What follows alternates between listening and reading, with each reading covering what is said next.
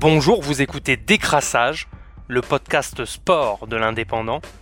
Temps additionnel, 5 minutes chrono. C'est encore manqué pour le Racing 92. Après ses défaites en 2016 et 2018, le Racing a perdu sa troisième finale de Coupe d'Europe de rugby, cette fois-ci face aux Anglais d'Exeter, 31 à 27, samedi soir à Bristol.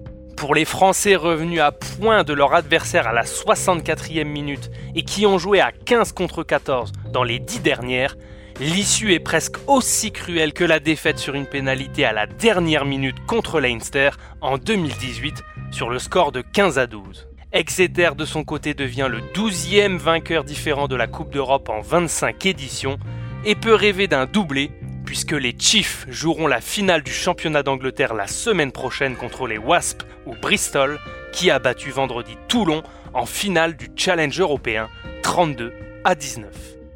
Exeter n'avait jamais dépassé les quarts de finale avant cette année, mais les Anglais sont des habitués des matchs couperés. Ils ont atteint la finale du championnat d'Angleterre ces quatre dernières saisons, soulevant le trophée en 2017. La finale de cette édition 2020 entamée il y a presque dix mois a été intense, folle par moments, mais surtout indécise jusqu'au bout. On a pourtant cru à plusieurs reprises qu'Exeter avait tué le match avec la complicité fautive de son adversaire qui, à force de tendre le bâton pour se faire battre, a presque fait oublier son match, pourtant rempli de satisfaction. Samedi soir pour le compte de la sixième journée de Liga, le Barça a été battu à Retafe 1 à 0 et n'a pas profité du faux pas du Real Madrid quelques heures plus tôt, défait lui aussi face au promu de Cadiz 1 à 0. Un résultat évidemment décevant pour la formation catalane, incapable de trouver la faille dans la défense de Retafe. Plus inquiétant encore, les Barcelonais se sont montrés franchement inoffensifs et ne se sont procurés que très peu d'occasions de marquer.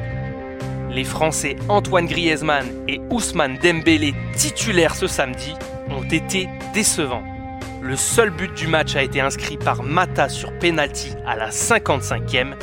Les Barcelonais restent donc bloqués à la 9e place du classement avec cet échec, alors que Retafe grimpe à la deuxième place de la Liga.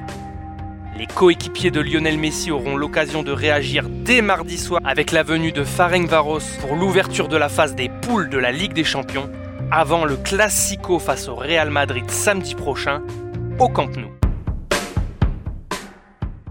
C'était Décrassage, le podcast sport de l'indépendant.